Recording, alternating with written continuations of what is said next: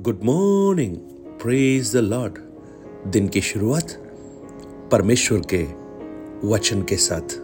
मैं पास्टर राजकुमार, आप सब प्रियजनों का दिल की गहराई से इस प्रातकालीन वचन मनन में स्वागत करता हूँ। और मेरी आशा है परमेश्वर का अद्भुत वचन आपके जीवन के लिए बहुत सी सौगातों को, बहुत से आशीर्वादों को और बहुत से छुटकारों को लेकर आए। आज जब मैं प्रार्थना कर रहा था, मैंने यही कहा, प्रभु, ये आपका वचन है। स्वर्ग की सामर्थ्य इस वचन में छुपी हुई है।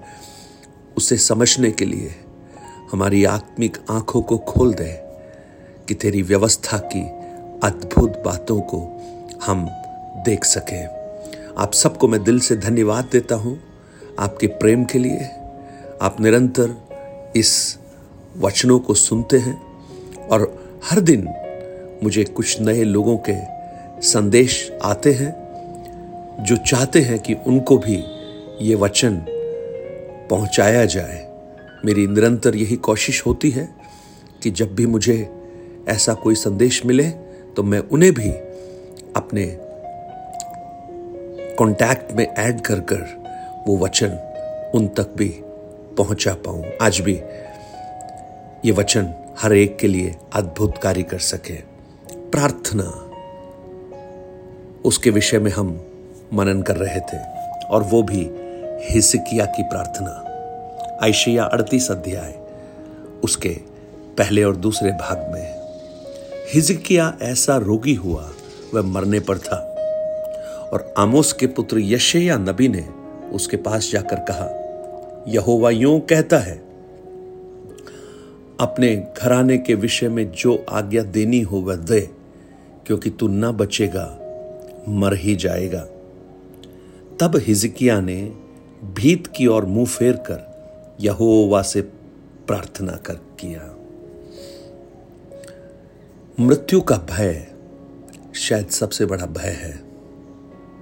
सब मरने से डरते हैं। और ये एक ऐसी सच्चाई है जिससे कोई बच भी नहीं सकता।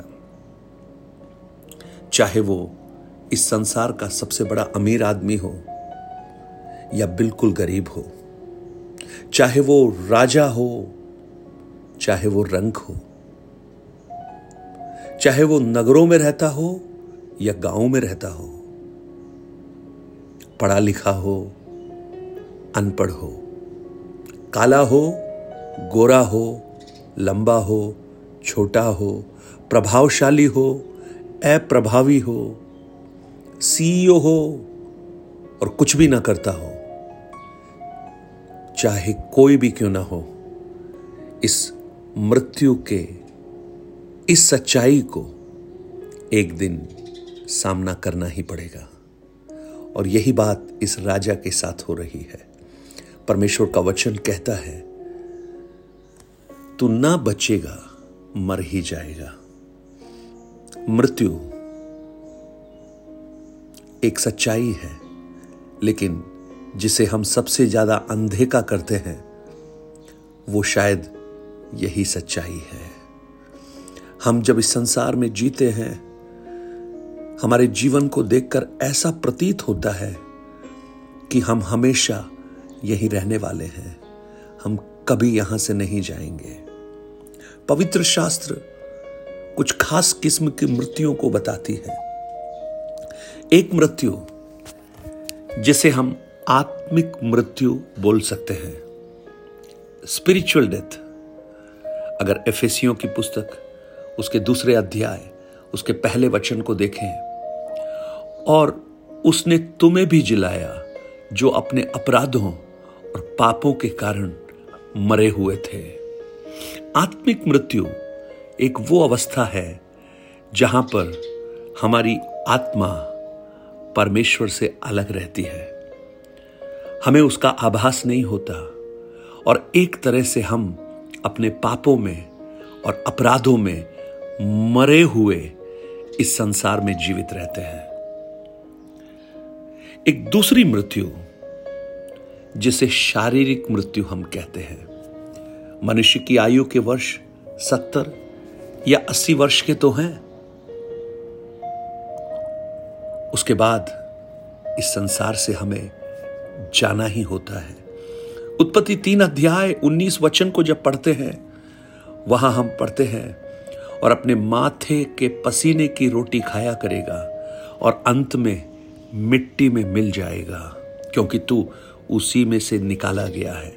तू मिट्टी तो है और मिट्टी में फिर मिल जाएगा। शारीरिक मृत्यु, जो हम रोज देखते हैं, हम पढ़ते हैं, शरीर छूट जाता है, आत्मा चली जाती है। लेकिन एक और मृत्यु है, जो पवित्र शास्त्र बाइबल कहती है, और वो है अनंतकालीन मृत्यु। एटर्नल लाइफ ये वो अवस्था है जहाँ पर हमेशा हमेशा के लिए जो आत्मा है, वो परमेश्वर से दूर होकर अनंत नाश की ओर चली जाती है। प्रकाशित वाक्य 21 अध्याय, उसके आठ वचन को जब हम पढ़ेंगे, वहाँ पर लिखा है, पर डरपों को, अविश्वासियों, घिनौनों हत्यारों व्यभिचारियों और टोनों, मूर्ति पूजकों और सब झूठों का भाग उस झील में मिलेगा जो आग और गंधक से जलती रहती है। यह दूसरी मृत्यु है। एटर्नल लाइफ प्रियो, इन मृत्युओं के बारे में जब हम सोचते हैं तो हमें एक चीज़ समझ में आती है। मृत्यु के बाद एक न्याय है। जिससे कोई भी बच नहीं सकता। और हिजकिया, जो परमेश्वर के वचन के अनुसार चलने वाला एक उत्तम राजा था, उसके जीवन में भी ये मृत्यु का भय गहराई से उत्पन्न हो गया। और जब ऐसा हुआ, वो किसी मनुष्य के पास नहीं गया, किसी डॉक्टर के पास नहीं गया। किसी अस्पताल में भर्ती नहीं हुआ। लेकिन उसे यह समझ में आया कि जीवन और मृत्यु जिसके हाथ में है, उसी के पास जाने में बुद्धिमत्ता है। और वो परमेश्वर के पास गया। द आज मेरी आवाज़ सुनने वाले मेरे प्रिय भाई बहन आपके जीवन में क्या आप ऐसे डर से गुजर रहे हैं? हो सकता है वो मृत्यु का भय ना हो, लेकिन कई सारे ऐसे भय जो आपके जीवन को आशंकित करते हैं, आपके जीवन को निराश करते हैं, और आपके जीवन से आशा को छीन लेते हैं। मैं आपको कहूँ, उसका एक ही उत्तम तरीका है उस पर जय पाने का। आप राजा अधिराज के पास आइए। महाराजा के पास आइए, उसके पास आइए जो सृष्टि करता है, उसके पास आइए जिससे कोई भी कार्य कठिन नहीं है। हिजकिया, राजा होकर महाराजा के पास आ रहा है, क्योंकि उसे मालूम है उसके अधिकार क्षेत्र के बाहर का कोई अधिकार अगर है तो वो परमेश्वर है और वो रो रहा है, वो बिलख रहा है। आप देखिए वहाँ पर लिखा है हिजकिया दीवार की ओर मुँह फेर कर यहोवा से प्रार्थना करने लगा। और तीसरे वचन के अंतिम भाग में लिखा है हिजकिया बिलख बिलख कर रोने लगा। शायद ये रोना एक भाषा है जो लोग समझ ना पाए। इस रोने में एक एक लैंग्वेज है।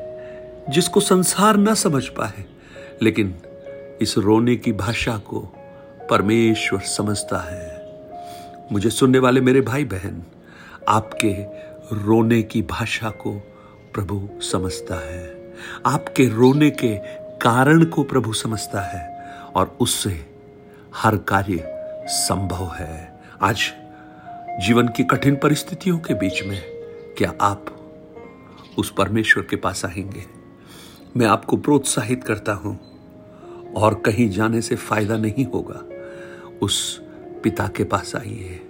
उस प्रेमी परमेश्वर के पास आइए, जो दयावंत है, करुणामय है, विलंब से क्रोध करने वाला है और तरस खाने वाला है।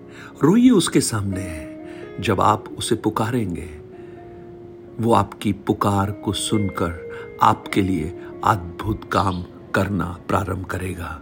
हिजकिया के समान, हन्ना के समान। पुकारिए उस प्रभु को। स्वर्गीय पिता, आज हम फिर से आपके करीब आते हैं।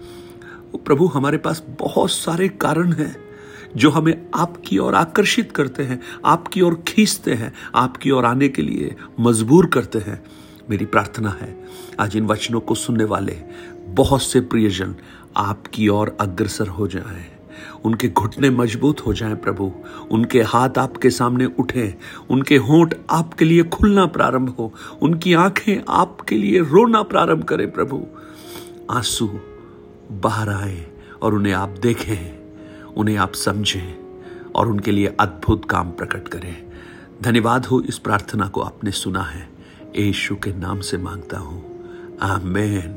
आमेन। ये हिजकिया की प्रार्थना। एक प्रभावशाली प्रार्थना है। आपकी प्रार्थना भी एक प्रभावशाली प्रार्थना बने। इस बीमारी से दुखित हिजकिया ने प्रार्थना किया। परमेश्वर ने उसे छुड़ाया। आपको भी परमेश्वर छुड़ाए। आपके जीवन में भी भय को हटाकर आनंद उत्पन्न करे। निराशा को हटाकर खुशी लेकर आए। आंसुओं को हटाकर नृत्य में परमेश्वर आपको बदले। God bless you have a blessed day nine eight two nine zero three seven eight three seven पर आप अपने प्रार्थना, निवेदन और गवाहियों को हमसे बांट सकते हैं। प्रभु आपको आशीषित करे।